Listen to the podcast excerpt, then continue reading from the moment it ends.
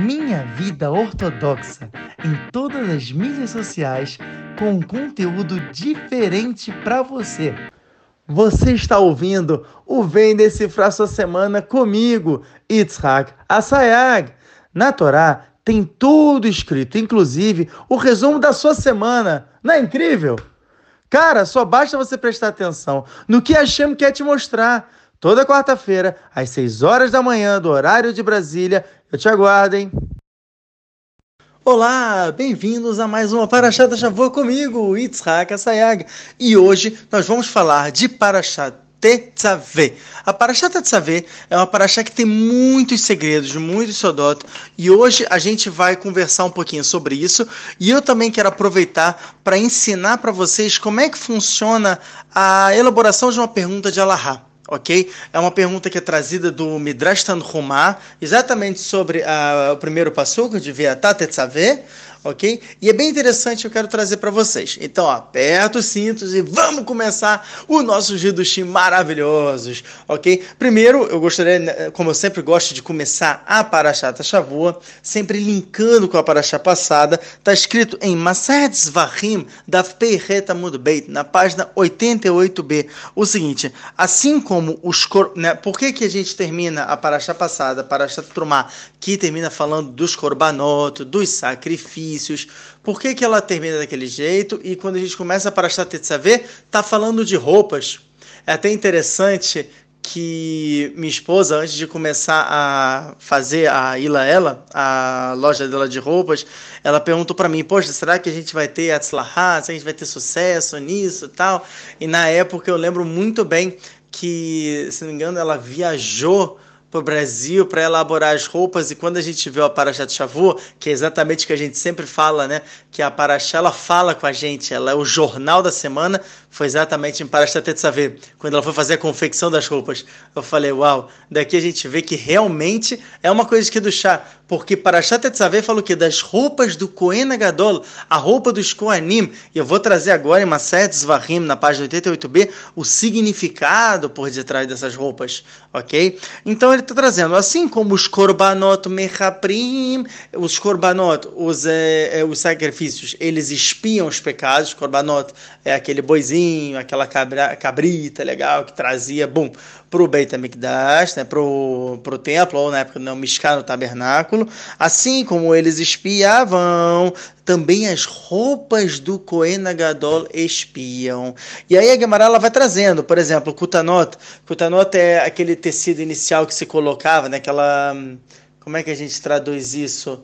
Aquela túnica, isso, aquela túnica bonita, fala Mechaperet Firutamim. Ela espia o pecado de quê?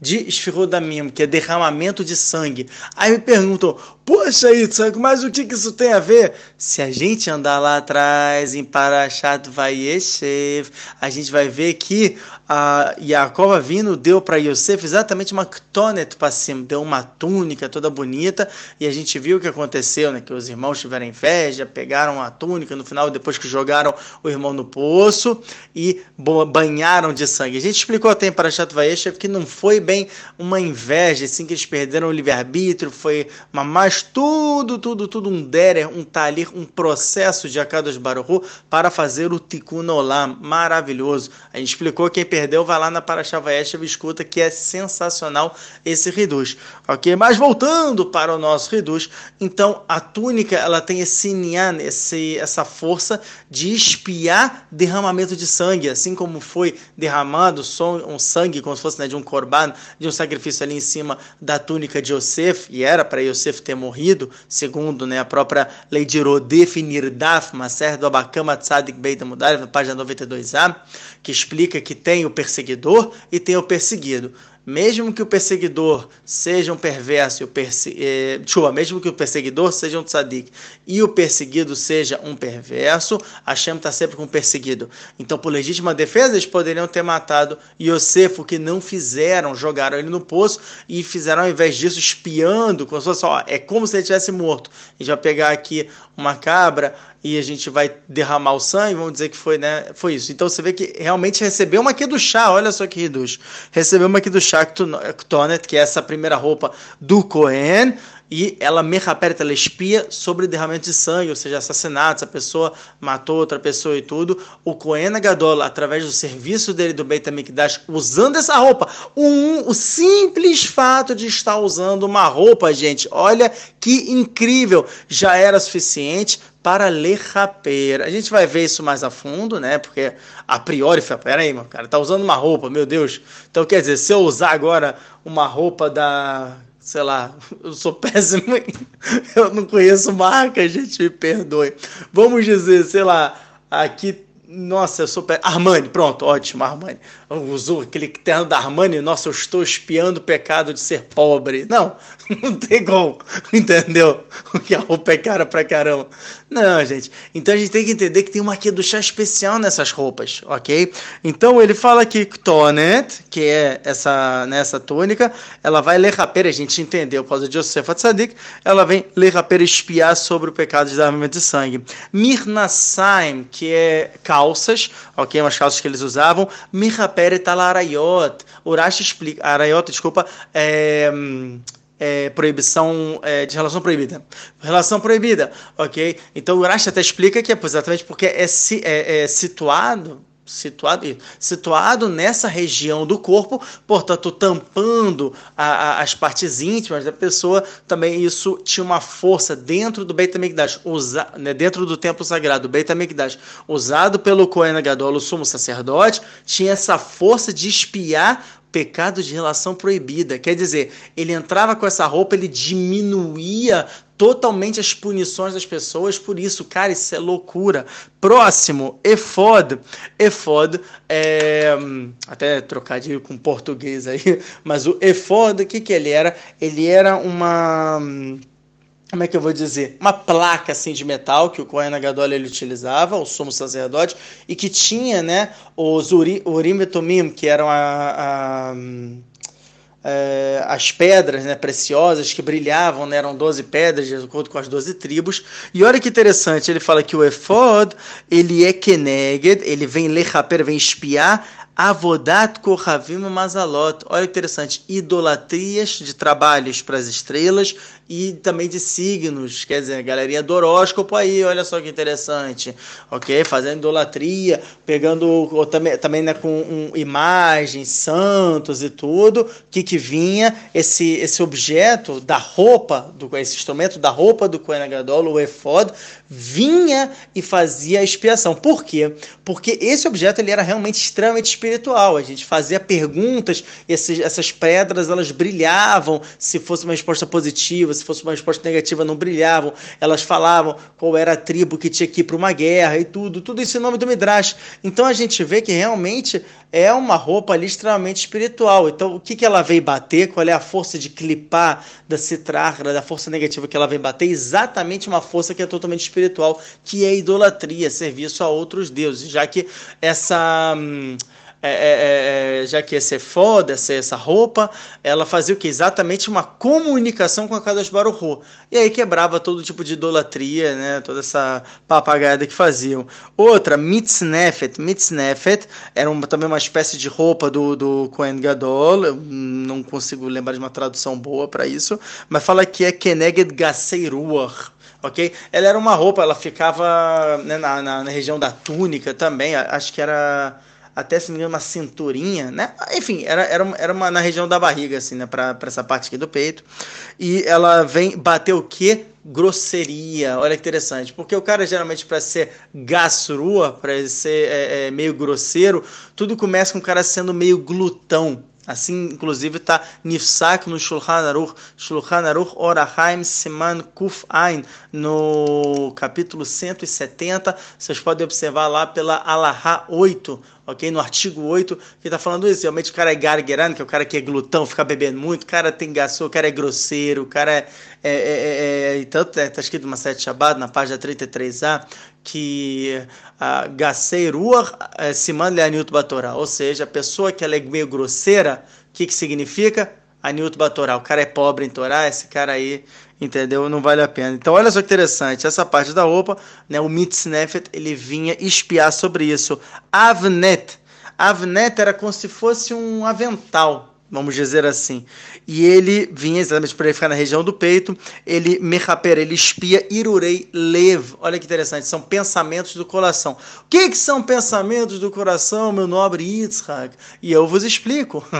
o pensamento do coração, galera, é todo aquele tipo de pensamento, sabe, do Yitzhará, de falar, pô, não ajuda aquele cara não, aquele cara não merece. Ou então, como a gente vai ver até mais tarde aqui, o Yitzhará falando não ajuda aquele cara, não. Pô, mas e os teus filhos? Você não tem que ajudar os teus filhos? Como se realmente o fato de você ajudar uma outra pessoa, você fazer uma mitzvah da outra pessoa, você vai estar tirando os teus filhos, o que é um absurdo. A gente vai ver isso em relação ao, ao próprio Midrash de, eh, de Shemot Rabbah, lá pelo Parashia Lamedvav 36, no Siman Gimel, né, no artigo, né, sei lá, capítulo 3, dentro dessa paraxá, dessa parte, porção 36 do chamado é, Midrash Shamotrabá, que fala que hum, a gente acende uma vela, a gente acende, pode ser, acender mil velas, a, a, a, o fogo da vela não se apaga ok? Ele, se, ele, ele só continua ali, mas é, o fogo original não se, não se apaga, muito pelo contrário, ele até se fortalece um pouco,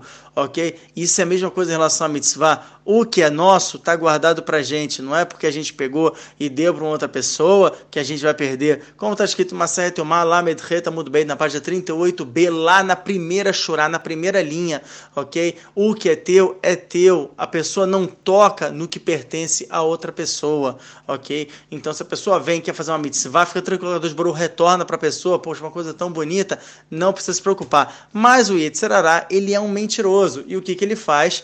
Já estou entrando aqui no Midrash B de, de Shemotrabá.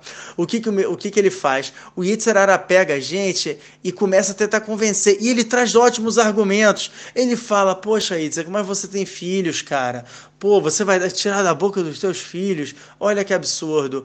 E Be'etzem, em si, isso é uma mentira, porque, como eu expliquei, você transfere a mitzvah, você sempre vai receber de volta. Só que na hora do medo, é óbvio que a gente tem que se preocupar com nossos filhos. Haz Shalom, longe de mim dizer agora para vocês, não, então agora a gente vai tá nem para os nossos filhos, a gente vai fazer isso. Não, não é isso. Tanto é que o Yetzirará, o que, que ele é? Ele é inteligente. Então ele pega uma prova que faz sentido, e ele pega uma prova para você que realmente é verdade. A gente tem que se preocupar com nossos filhos.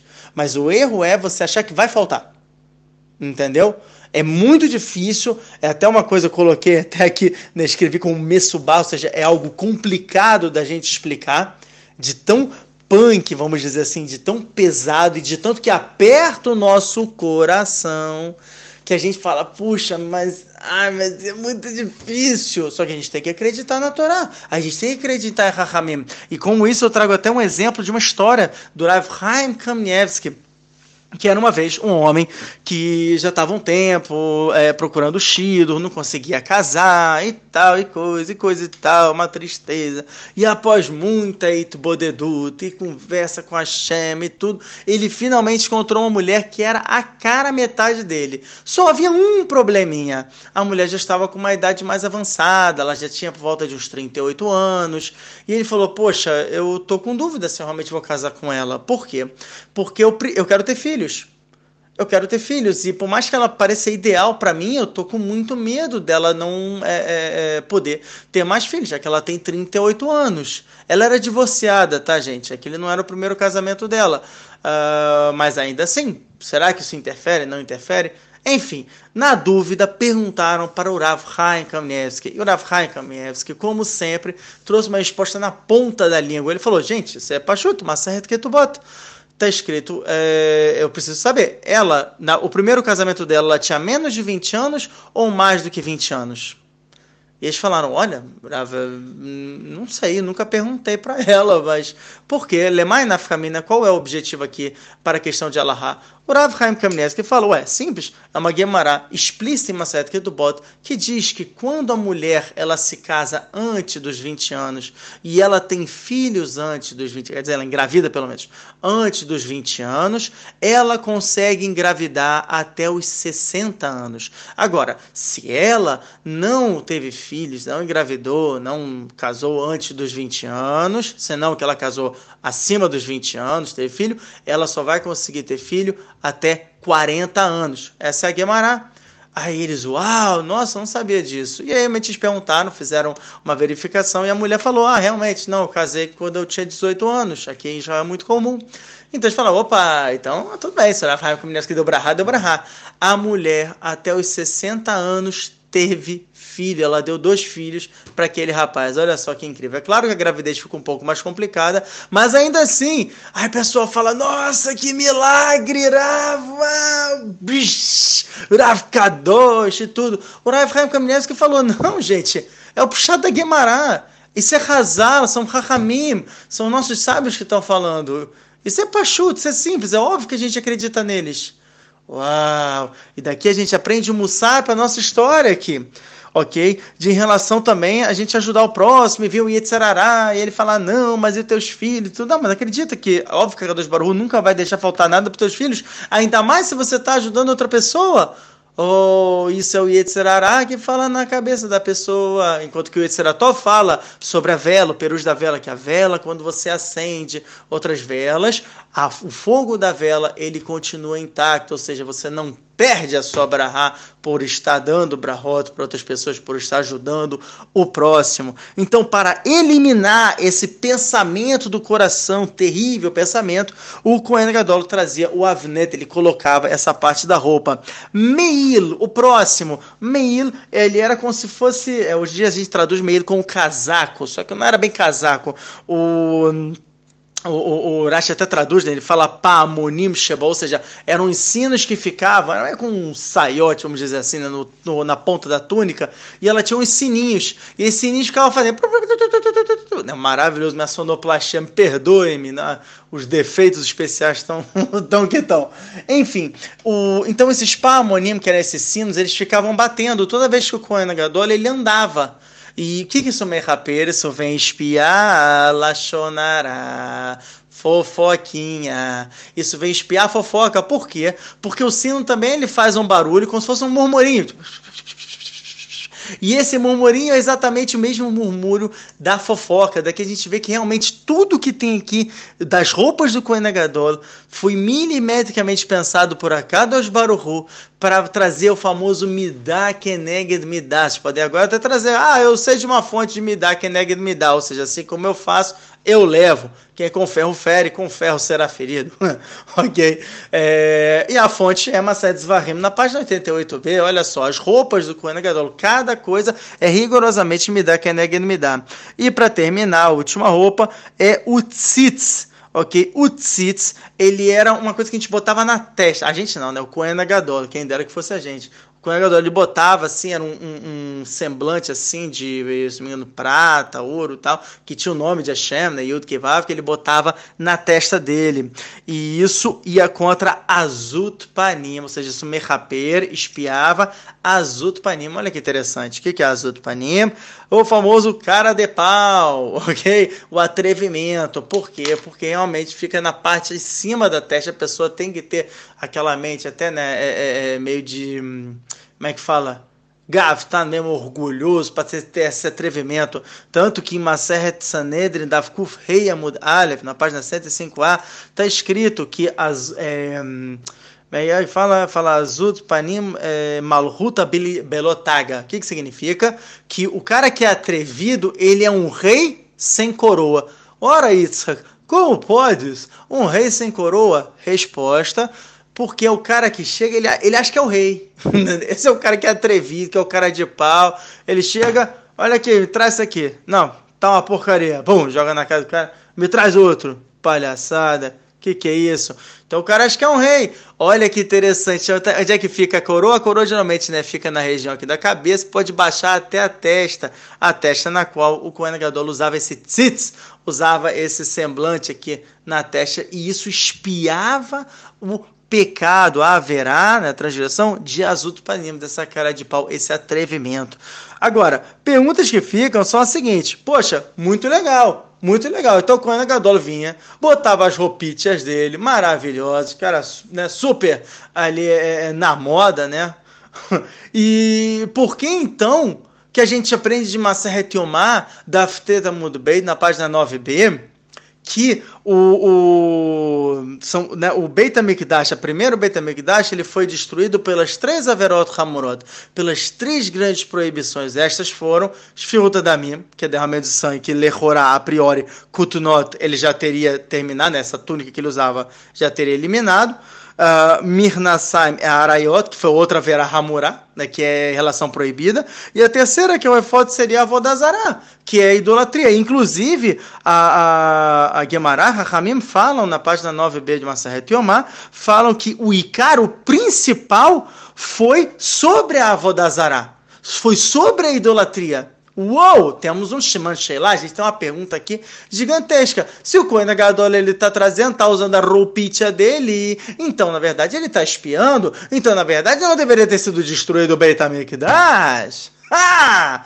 E agora, o que faremos? A resposta, quem traz, na verdade, né, tem algumas respostas aqui, eu trouxe duas principais. A primeira é do Meloaomer, né, que foi um aluno do Maral Tzintz, o Maral Tzintz, ele traz o seguinte: a Vodazara, ela é uma das Averot, assim como, é, assim como a Vodazara e Arayot, ou seja, idolatria e, de, e, relações proibidas, são duas Averot que a gente tem o Din, ou seja, a sentença vem a Filubemarchava, mesmo mentalmente. O cara pensou em fazer idolatria, opa, já cai na proibição de idolatria. Pensou em relações proibidas já cai como se fossem relações proibidas. Isso é o que está escrito em Maset Kiddush na página 40a. Portanto, o Efod, em sua, né, em sua essência, ele fazia expiação do pensamento de Avodazara. Não a Avodazara, ou seja, o pensamento de idolatria, não a idolatria na prática. O cara fez idolatria na prática, nem o Efod poderia, Lechaper poderia... É, é, espiar. E isso a gente tem um remes maravilhoso no Passuk, ok, de Parashat Tetzaveh, que é o Passuk, é o Perek Hafret, o, capítulo 28, no Passuk 6. Olha só o que está escrito. Ve'asu et efod zahav tchelet ve'argaman tolat shani vashesh mazar maseh choshev. Vamos lá, explicando. E vocês vão fazer o efod de ouro e com né, tchelet, que é aquele azul celeste, ve'argaman, um negócio de... É, gente, como é que fala? É rubio, é, tô, né, já tô com várias línguas, é, é, um vermelho assim, de meio de rubi, tolate, ou seja, né, vários apetrechos, mas que a ação o quê? Rochef. Uau! Pensamento, ele está trazendo aqui explicitamente a gente não viu. Nós não percebemos, olha como é que a gente tem que ser atento na, é, é, em, cada, em cada palavrinha da, da, da Paraxá. Ok? Então ele falou, tá vendo? Masé Roshev, é exatamente Masé Marchavá. O problema é que o Efod ele fazia só sobre a Marchavá, o pensamento, não sobre a ação. Bom, por isso aí já morreu os dois principais, né? Que é a Arayot, relação proibida, e a Vodazará, que é idolatria. Ah, mas e o resto? Não, o resto ele conseguia mesmo espiar, segundo o Malé, o, o Malé Omer, ok? O Malé Omer fala, Lemar Alatzintz, traz. Não, o resto realmente. Só que as três Averot Hamurot, as três grandes Averot proibições, foram que realmente bom, derrubaram é, é, o primeiro Beit HaMikdash. O segundo Beit HaMikdash foi Sinat Rinam, foi ódio gratuito, tá?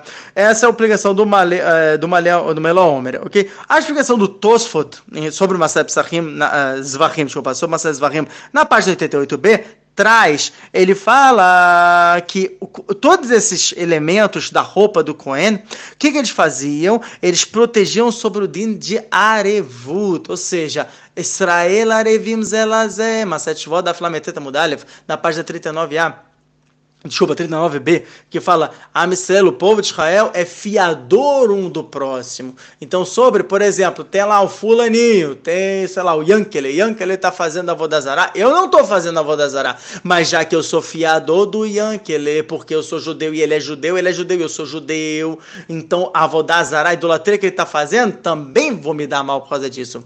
Ah, vinha o Efod e ele me protegia, não protegia Yankele, Yankele ainda No, no, no pro Ekele. Tá, tá vacilando, Ekele. Vai rodar. Agora, eu não, eu não vacilei. Então, isso me protegia, ok? Então, daqui também a gente aprende que, justificando uma série tomada na página 9b, que realmente foram as três Averot, Hamurot, as três grandes transgressões, que é Yareg ve Aliavor, como a gente até explicou em série eh, em Parashat Mishpatim, de Maset, Psachim, da Kav Reamud Beit, na página 25b, são as três transgressões que nós devemos morrer e não devemos fazer, que são derramamento de sangue, idolatria e relações proibidas, ok? Então aqui o Tosso vem explicar também, ó, viu? Realmente o, o Beit uh, foi destruído, realmente por uma razão plausível.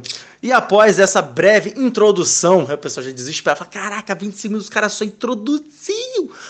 Brincadeira.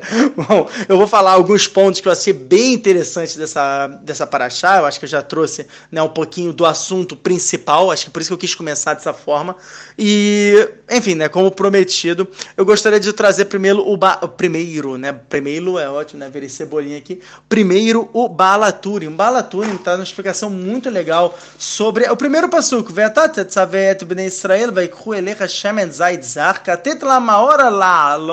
nirtamid. Ou seja, está falando sobre uma ordem, ok? Você é, é, é, é irá ordenar aos filhos de Israel, vão pegar o, o, esse óleo que é das oliveiras, enfim, o azeite e tal, né? mais refinado, né? Ou bonitão tal, para você acender a vela eterna, ou seja, né, que está falando aqui da menorá e tudo. O que é interessante é que olha só que o Balaturem ele fala, Lo iskir Moshe Ele falou engraçado que nessa paraxá Moshe Rabbeinu não aparece.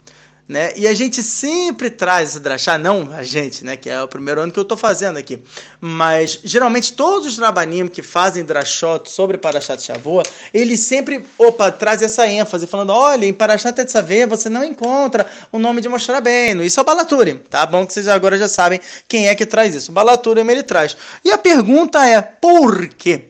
O Balaturim responde também essa pergunta. Olha só o que ele fala aqui, ó. Ah, aqui, ó. Ó, Veatam, qual é o motivo? Mishum Sheamar, porque ele disse,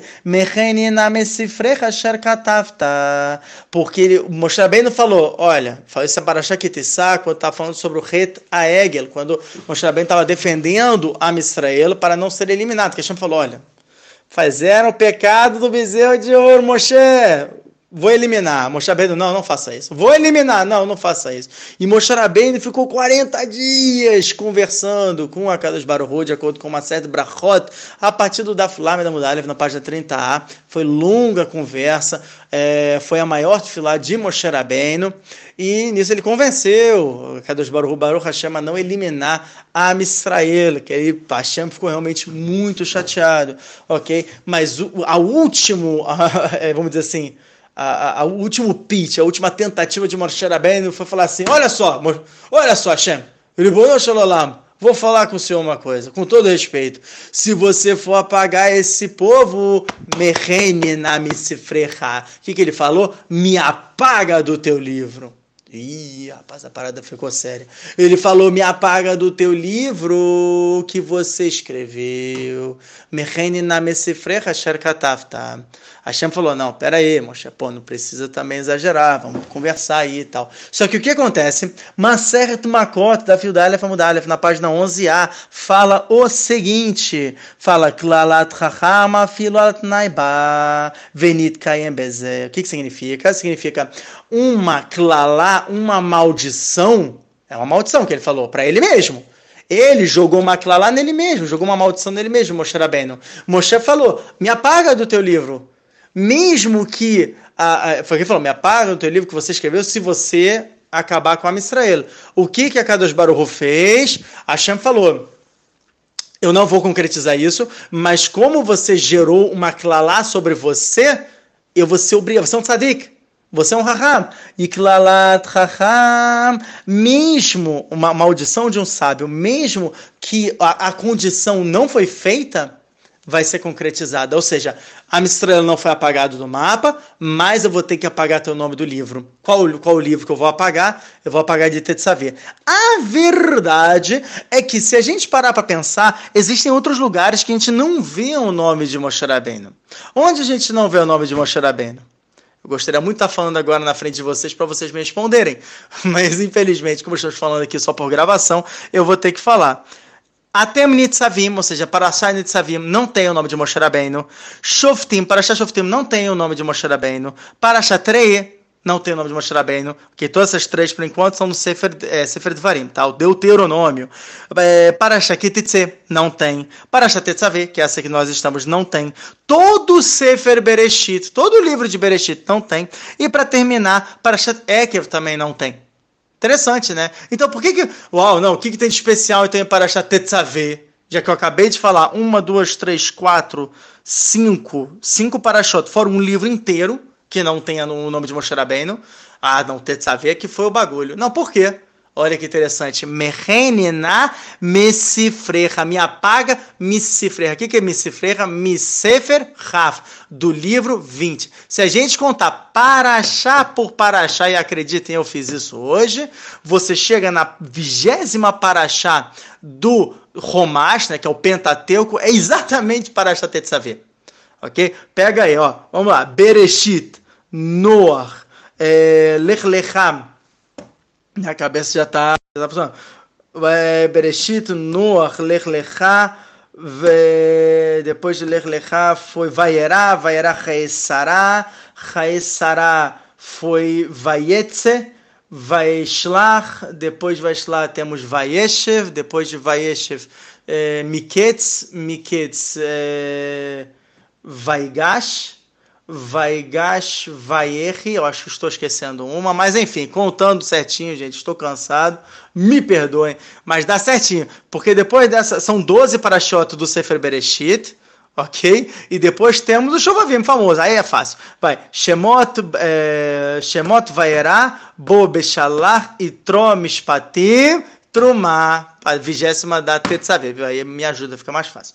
Legal? Então a gente contando da exatamente a vigésima, olha só que interessante. Misefer Raf, do livro 20, quem é a Paraxá 20? Tetzaveh. Por isso que realmente aqui que o, que o Balaturi falou, opa, temos o Siman. Olha que interessante, temos uma Mecório, temos uma fonte para o Balaturi. Na verdade, sim, agora a gente vai começar com a bala pesada, ok? Está escrito no livro, no Zorakadosh, Zorakadosh, Parashat Pinhas, na página 246 6a, fala o seguinte: existem três coisas que a pessoa pode fazer para si mesmo um mal terrível. Ou seja, ele fala tem três coisas que a pessoa pode fazer com ela mesma que são terríveis. Duas ela afeta esse mundo e uma ela afeta o próximo mundo, né? O, o ele falou Olamacher seria no caso, né, Olama Neshamot, o mundo das almas, OK? A primeira coisa é a pessoa que se amaldiçoa. Olha que interessante. A pessoa que xinga a si mesma. Aquela famosa mãe que fala: Eu não aguento mais vocês, olha.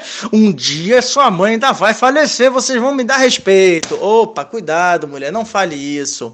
Por quê? Porque a partir do momento que a mulher se amaldiçoa, se ela se xinga, existe um anjo Malahamemune, ou seja, um anjo que ele é responsável pela gente, que ele fica o tempo inteiro conosco. Então, a gente tem que tentar entender isso. Ok, por exemplo, eu estou aqui, minha esposa está agora num, numa aula, meus filhos estão dormindo. Estou sozinho? Não, eu tenho esse anjo aqui do meu lado. Fala, brother. Entendeu? Eu tenho esse anjo aqui do meu lado que está vendo tudo que eu estou fazendo e está contatando. Ele está pegando aqui, está escrevendo, escrevendo. Ele tem um pincas, um livro de registros, escrevendo tudo que eu estou fazendo. Se Hasve Shalom, Lolen eu venho e faço uma coisa errada, ele também estará vendo. Então nós nunca estamos sozinhos ok? Isso é muito importante, porque tem muita gente que fala, pô, vou me esconder aqui, vou fazer aqui, pô, malandrão, malandrão. Malandrão nada, amigão. Tá ali, tem um anjo na tua cara, só que você não tá vendo. E esse anjo, o que, que ele faz? Ele vai anotando. Quando ele vê uma coisa errada, principalmente se for um xingamento, ele tem abaixo dele, ou seja, ele é um general, abaixo dele ele tem 70 anjos inferiores, e esses anjos inferiores, quando uma pessoa fala uma maldição, xinga, ah, eu quero que não, o cara, pô, o cara fala que ele tá morto, Haze Shalom, o cara queria morrer, não sei o quê. Os anjos pegam e o que, eles fazem? Eles falam amém. Quando eles falam amém, noiva foi para a pessoa que ela está condenada. Esse anjo, está escrito, esse anjo não descansa e persegue a pessoa até que seja concretizada a maldição. Olha que pesado. Aí a gente aprende, pessoa falando, ah, eu não melhor que eu tivesse morrido, não sei o quê. Raze Shalom, morrido? Você tá doido, cara? Você acabou de trazer para você, vamos lá, famosa Maser Nedarim, Samerdalha tá muito bem. Falo quase todo choro com vocês sobre ela. Maser Nedarim, na página 64b, tem quatro pessoas que são consideradas como mortas. O cego, o que não tem filhos, o que tem sarat, que é lepra, lembra doenças e tudo pesadas, e o pobre. Acabou de trazer esses quatro dininhos para a pessoa, porque senão a pessoa tem que morrer.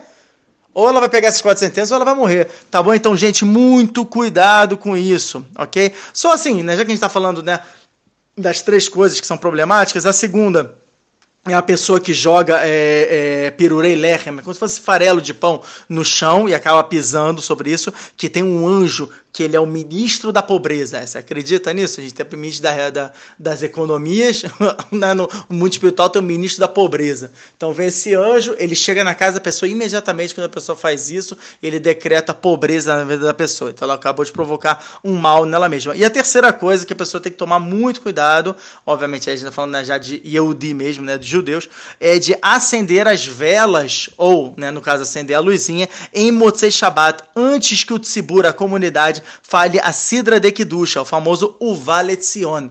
Ok? Porque a pessoa chega e fala assim: ah, não, vamos, vamos acabar Shabbat agora. Chega, já deu, já deu, já deu. Ei, acendeu, pronto. Barou a de quando ele rola. Aí pronto, acendeu. Cara, você falou, não falou ali a pessoa está causando problemas espirituais gigantescos para ela. Não nesse mundo, no Olamaneshamot, no mundo das almas. Então, ó, abrindo o olho, galera, tem que tomar muito cuidado, ok? Uh, ah, isso é interessante. Porém, olha que legal, Moshe Rabbeinu, ele não foi citado nessa paraxá, então como a gente já concluiu. Porém, ele está citado Beremes, ele é insinuado. Por quê? Se a gente pegar no final de toda paraxá, isso é bem interessante. Vocês abrindo aqui no final de toda paraxá tem um, um sicum, tem como se fosse uma como é que eu falo isso? É uma conclusão, ok? E ele traz assim, né, tipo, o número de psukim, o número de versículos que teve na Paraxá, no caso, teve 101 versículos, e ele traz o Siman, ele fala, qual é o sinal para você saber? Michael Siman. O anjo Michael é um siman, que é exatamente Michael a Gematria, a numerologia é 101. Aí você me fala, tá bom, o que, que isso tem a ver com Moshe Rabbeinu? Para quem não sabe, o Midrash fala que Michael Amalar, o anjo Michael, foi quem ensinou o Torá a Moshe Rabbeinu. E olha que interessante, se você pegar a palavra Moshe e pegar o Milui, a gente já falou sobre isso nas outras aulas, hein? Milui é o preenchimento, ou seja, a gente abre a palavra Moshe, vamos lá. Mem fica Mem, Mem. Shin fica Shin, Yud, Nun. E Rei fica Rei, Aleph. Pega só o Milui, que é a parte do preenchimento, fica Mem, que é 40, né? Numerologia 40.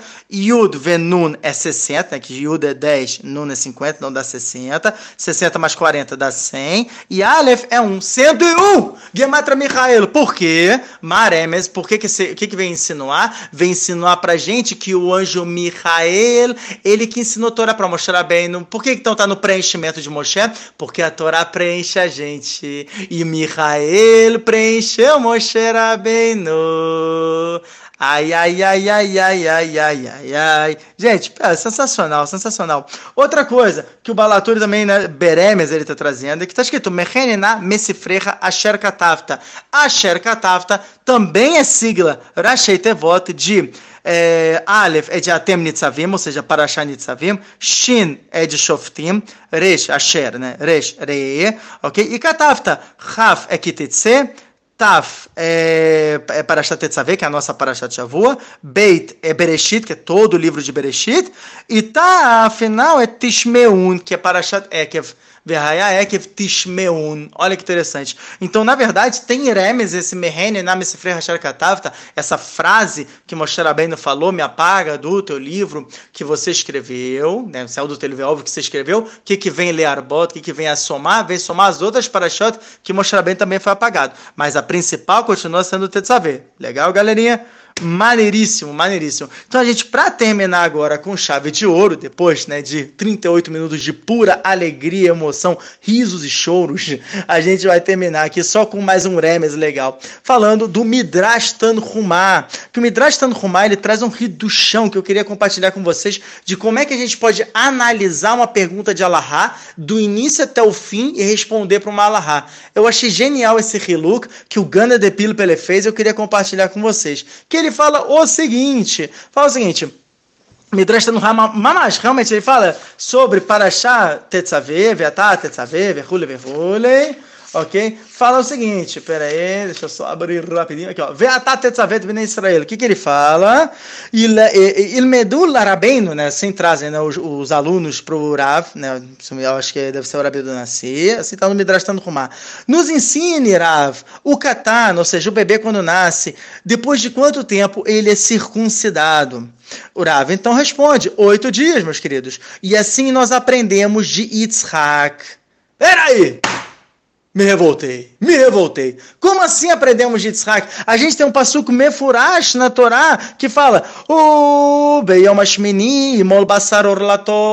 toda Maset Shabbat, desde o Daf Kuf Lamed até o Daf Kuf Lamed Zain, ou seja, da página 130 à página 137, se, se ocupa desse passuco né, de novo. Do nada, agora vem o Rav no, no, no, no, no Midrash e fala: não, não, não, a gente aprende de Yitzhak. Peraí, cara, me explica isso. Porque se é assim, Peraí, porque não faz sentido. Vamos lá. Gana de Pilpele, como é que ele vai explicar? Ele fala o seguinte: existe uma marloca trishonim, existe uma discussão entre os primeiros rabanim, ou seja, Rosh, Rif, Rambam, são os, são os primeiros rabanim que discutem Alahá, são os três pilares da nossa Alahá, querida Alahá lei judaica. Ok? E eles perguntam: vamos lá, temos uma pergunta. Ok? Qual é a grande questão? Que é o seguinte: tudo bem, no oitavo dia você tem que fazer o Brit Milá. E se a pessoa errou? E o cara fez no sétimo, Moel, né, que é a pessoa que faz a circuncisão, faz no sétimo dia, no sexto dia, no quinto dia. E aí, bideavado, ou seja, pós-facto, está kasher, é realmente esse, essa circuncisão legal, foi feita, foi autorizada, maneiro, ou não, tá passou, tá inválido, e a gente vai ter que fazer a tefadambrita, ou seja, vai ter que botar uma agulhinha, pim, né, é, é, é, espetar né, o bingolinho do cara, né, do bebê no caso, e tirar um pouquinho de sangue. Isso é até interessante, né, que a gente faz entre o vrid e o uma, uma como se fosse uma, uma pelinha de baixo, né? Muita gente acha que é na glande que se faz isso, só que foi interessante. Quando eu tive no Beidin de, de Beit Shemesh, né, o Beit Torah, eu, quando fui fazer prova de Ilhot Gerut, das leis de conversão, eu lembro que o Rav ele falou esse reduz baseado no Razonish. Mesmo que ele falou o Razonish meio complicado, né? Mas ele falou que Rova Poskim falam sobre isso, porque não está no Siman Reis Samechet, no Seif Aleph, que é o que fala sobre a Tifadambrit, sobre você fazer esse, esse espetar, ele não traz isso, interessante. Mas enfim, o falou que você faz exatamente na parte de baixo do, do, do bingolinho do bebê nesse caso, ok? Caso não tenha, a, a, caso tenha feito o Brit Milá antes do oitavo dia. Então ele pergunta, mas tá bom, mas sai de obrigação, bidiavado, pós-facto, sai de obrigação ou não sai? O Rocha, ele fala que sai de obrigação. O Rosh Rabbeinu Asher fala, sim, sai de obrigação, não tem problema nenhum. E o sim, posek, bidiavad em Ilhot Milá. Ok? Já o Maran Shulchan Aruch, ele vai como data Rambam. O Rambam, Rabi Moshe Ben Maimon, fala proibido e precisa atafar. Ou seja, fez ali no quinto dia não significa nada, essa pelinha que você tirou, não foi feito Brit Milá, não tem que educhar nenhuma ali, e vai ter que realmente espetar, sair aquele sangue no oitavo dia certíssimo, ok? O char, que é o, é, o Siftei Cohen, ele é um explicador sobre o Shulchan Aruch, e ele fala, teima! A gente tem uma enorme pergunta sobre o Uremá. Como você disse que é permitido Bidiavad? Peraí, como é que você me explica então todas aquelas da Pinta Gemara de Maset Shabbat falando que Brit Milá dorreu o Shabbat? Ou seja, a, a, circuncisão ela empurra o Shabbat. Se o bebê nasceu Erev Shabbat, na véspera de Shabbat, você conta oito dias, o oitavo dia vai cair no Shabbat, meu querido. Tu vai fazer o Brit Milá, a circuncisão da criança, no Shabbat. Ok? Se você está falando que não, não, não mas Bidiavad sai de obrigação. Não, isso é impossível. Por quê? Porque a gente tem um claro, a gente tem uma regra geral. Todo lugar que a gente encontra que dá para fazer algo antes de Shabat, mesmo que seja uma coisa nas coxas, é proibido em Shabat você realizar. E a gente aprende explicitamente, explicitamente que a, a, a que, que o Brit Milá, ou circuncisão, ela empurra o Shabat. Então é impossível eu dizer, isso é meakev, din meakev, ou seja, a gente impede, eu estou empurrando o, o, Shabat a partir do momento que eu tenho a circuncisão. Logo, mesmo Bidiavad, mesmo pós-facto, não vale de nada. Assim o Shah explica, assim foi a lei judaica. E o que é interessante é que o Midrash Tanhumá, ele explica isso e a gente não percebeu. Porque quando ele jogou o Dino e falou, não, não, a gente aprende de Yitzhak. Por quê? Porque se a gente voltar lá para Pairashat Vaerá, quando vieram os três anjos e falaram com Avraham e E disseram: Sorale, terás um filho. E aí, né, ele fala para Abraão, na verdade: Abraão, terás um filho de Sará. Ele falou, ele fala, não, peraí, eu, eu já tenho um filho, Ismael. E que eles falam Kaet ou seja, por enquanto tens um animal.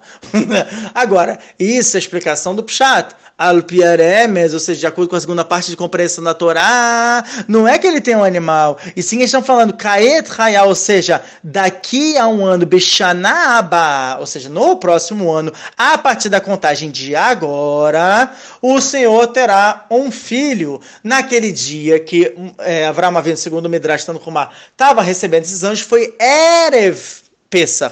Foi véspera de Pessah. Então, se foi véspera de Pessah e a gente conta oito dias, quando é que vai cair o Brit Milá de nosso querido Yitzhak Avino?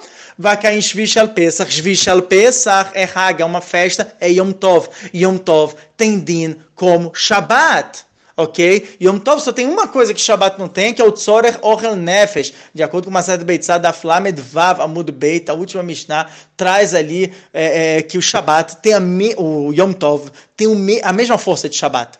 A mesma força, tanto que tem dinim, leis em Yom Tov, que são mais fortes, inclusive, de Shabbat por causa disso, ok? Então, olha só que maravilha, conseguimos desmembrar aqui uma alahá inteira. Olha só que legal. Legal? Então agora a gente aprendeu ainda uma alahá lemassa. Se perguntar para você, ah, mas e se o cara fez o Brit Milá secusão antes de oito dias, é, serve ou não serve? Vocês já podem falar na lata. O chá fala que não. Ok? Pronto, o Shulchan o Shah e o Milá trazem que não, não pode. E quebraram as vará do ou seja, a mesma segundo a opinião do Uremá, foi invalidada. Olha só que interessante. Assim ficou o Psak a lei judaica. Então, gente, eu gostaria, eu vou ficando por aqui, porque não tem mais tempo de falar outra, outros Hidushim. Bezrat Hashem na próxima vez. É, então, eu quero saber o que, que vocês aprenderam dessa paraxá, o que, que vocês realmente, pô, achei muito interessante isso aqui. É, é, pô, foi legal, né? Poxa, hoje ele ensinou tanto o Kabbalah quanto a Alaha prática, e a gente pegou Guemará, e eu quero saber, né, é, é, se vocês se identificaram com alguma coisa à semana de vocês. Nossa, realmente, eu, eu, eu usei uma, uma camisa da Calvin Klein, eu tenho certeza que eu espiei vários problemas. Enfim, não sei, tá bom? Então, compartilhem, pensem, e que vocês tenham um Shabat maravilhoso. E só para acrescentar, a gente também temos o Roshen. O Roshen, ele mechaper, ele espia sobre o sobre dinim, ok? Sobre sentenças, interessante, né? Sobre todo tipo de dinim, até dinim fachot, ou dinim mamonot, ou seja, é, sentença em relação a financeiro, em relação a né, enfim, né, machucado, uma pessoa que causou um dano na próxima. Olha que interessante, ele vem, ele espia até isso, ok? O Roshan é que carrega o, o Sturim, né? Tá Arba Turim, ah, né? Que é do touro. É, são as quatro linhas onde tem as, é, as pedras, tá bom? Só para corrigir, não é o Efod. O Efod carrega o Roshan. Por isso que eu acabei me confundindo e dizendo que foi o Efod. Então, estou aqui me corrigindo, Baruch Hashem, como está escrito mesmo no, no, no, em Parashat Tetzaveh, no Perek Chafret, lá pelo Pasuk Tetvav, Tetzain, Yudzain, ok? De novo, eu estava relendo aqui hoje e Baruch Hashem, só para corrigir, para ficar bonitinho para vocês, redondinho, ok? Então acrescentamos ao Roshen, aos Big Day Cohen, as roupas do Cohen, e ele mechaper, ele espia sobre Dinim. Lembrando aquele Dinim que a gente tinha falado antes, tá bom? que mechaper não significa que, ah, então pô, todo mundo era livre. Não, tem que nem a de Arevut, lembra, de, de fiador, segundo Tosfot, ou segundo o próprio Maram Tzintz, é de somente marchavá. Assim como está escrito, Maase Roshev que Maase Fod, ou seja, o, o né, que é essa, essa placa de metal onde se colocava as pedras, ok? De novo, o Efod é como se fosse uma uma correntezinha que, que carregava, que o Cohen ele carregava, legal? Tipo, e, e ele prendia assim esse, essa placa de metal, que é onde ficava o Roshen, tá bom? É, então ele também tem uma ideia de Masse Roshev, ou seja, também de Masse Marchavá.